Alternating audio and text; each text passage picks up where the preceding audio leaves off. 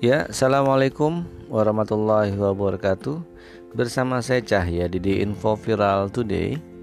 Malam ini di tanggal 1 Desember ya 2020 Jadi ini sebulan lagi udah mau tahun baruan ya. Nah malam ini udah mau jam 10 malam Rekan-rekan semua. Mudah-mudahan bisa mendengarkan apa yang ingin saya paparkan mengenai podcast malam ini Uh, mungkin pertama saya ingin ucapkan terima kasih kepada rekan-rekan di Taiwan ya. Selamat malam, apa kabar? Semoga sehat selalu. Juga rekan-rekan di Uni Emirat Arab yang mendengarkan acara hari ini dari Depok, dari Indonesia yang hadir di sana dan juga di teman-teman di Amerika Serikat. Dan tentunya di seluruh Indonesia, apa kabar semuanya? Karena hari ini saya ingin membacakan sebuah materi bertupa diambil dari jurnal.id blognya pengertian jenis dan perkembangan UMKM di Indonesia. Jadi yang ingin kita bacakan, kita jelaskan itu mengenai pengertian jenis dan perkembangan UMKM di Indonesia ya. Jadi dalam perekonomian Indonesia, usaha mikro, kecil dan menengah UMKM adalah kelompok usaha yang memiliki jumlah paling besar. Ya, selain itu kelompok ini terbukti tahan terhadap berbagai macam goncangan krisis ekonomi. Maka sudah menjadi keharusan untuk melakukan penguatan kelompok UMKM yang melibatkan banyak kelompok. Kriteria usaha yang termasuk dalam UMKM telah diatur dalam payung hukum berdasarkan undang-undang. Nah, sekarang kita pengen tahu nih, sebenarnya apa sih itu UMKM? UMKM adalah usaha perdagangan yang dikelola oleh badan usaha atau perorangan yang merujuk pada usaha ekonomi produktif sesuai dengan kriteria yang ditetapkan oleh Undang-Undang Nomor 20 Tahun 2008. Nah, perbedaannya ada usaha mikro, kecil dan menengah itu bagaimana ya. Jadi berdasarkan Undang-Undang Nomor 20 Tahun 2008 tentang usaha mikro, kecil dan menengah, ada beberapa kriteria yang dipergunakan. Ini saya jadi ingat sama rekan saya ya di teman-teman alumni SMP 7 Depok ya. Pengen tanya lebih jauh lagi mengenai apa sih UMKM dan e, kriterianya seperti apa. Nah, yang pertama usaha mikro ya. Usaha produktif milik perseorangan dan atau badan usaha perseorangan yang memenuhi kriteria usaha mikro yang diatur dalam undang-undang. Yang kedua, usaha kecil. Usaha ekonomi produktif yang berdiri sendiri dan dilakukan oleh perseorangan atau badan usaha yang bukan merupakan anak perusahaan atau bukan cabang perusahaan yang dimiliki, dikuasai atau menjadi bagian baik langsung maupun tidak langsung dari usaha menengah atau usaha besar yang memenuhi kriteria usaha kecil yang diatur dalam undang-undang. Yang berikutnya usaha menengah ya.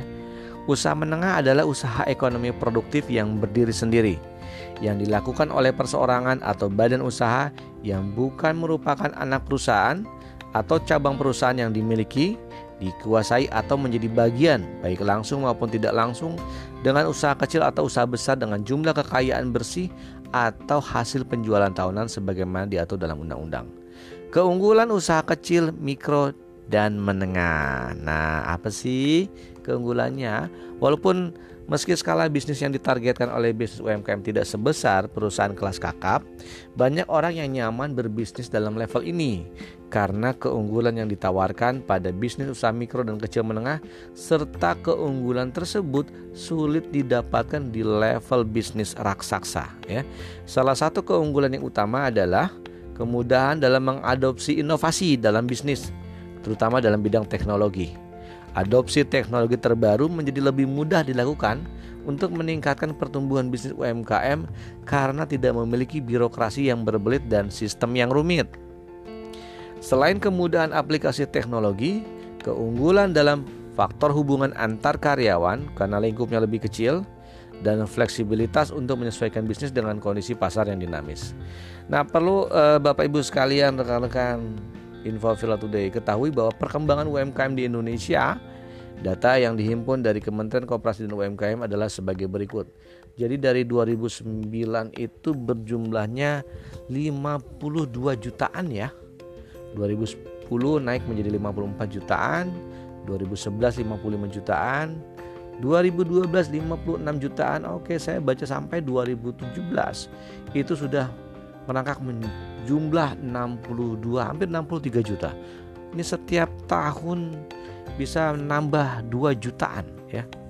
Jadi kalau ngeliat daripada tahun 2017 sudah ada 63 jutaan, berarti sekarang 2020 kalau ditambah ya berarti sudah hampir mencapai 70 jutaan ya. Nah, sekarang kita ingin mengenai detail lagi mengenai UMKM itu kan tulang punggung ya perekonomian Indonesia. Lalu faktor-faktor perkembangan UMKM di Indonesia. Yang pertama pemanfaatan sarana teknologi informasi dan komunikasi. Kemudian kemudahan pinjaman modal. Jadi UKM tuh akan bisa berkembang tuh. Kalau faktor-faktor perkembangannya ini bisa di eh, concern ya dari pihak UKM sendiri ataupun pemerintah yaitu pemanfaatan sarana teknologi informasi komunikasi, kemudian pinjaman modal, menurunnya tarif PPh final ya.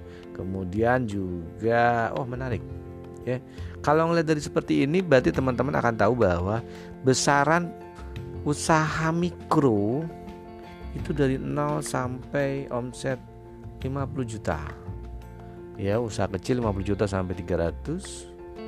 Usaha kecil dari aduh ngantuk saya.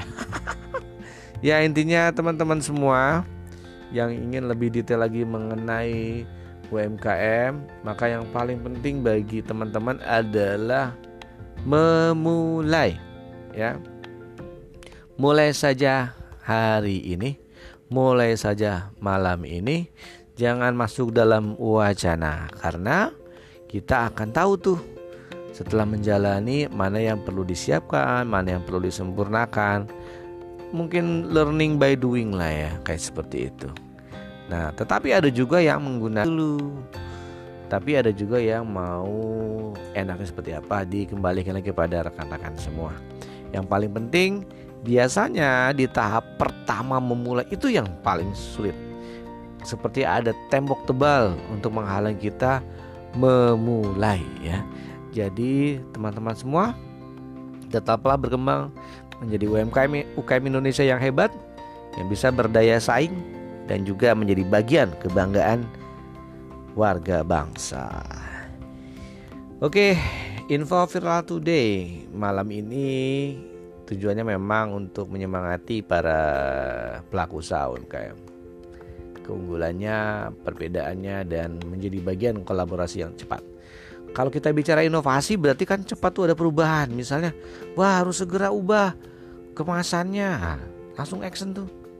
Ya, karena tidak menunggu lama. Jadi kecepatan fleksibilitas perubahannya juga cepat. Ya. Baiklah untuk Bapak Ibu sekalian, rekan-rekan semua bersama Info Viral Today podcast malam ini. Tetap semangat, jayalah UMKMku, UMKM Indonesia tumbuh di masa pandemi. Semangat. Assalamualaikum warahmatullahi wabarakatuh.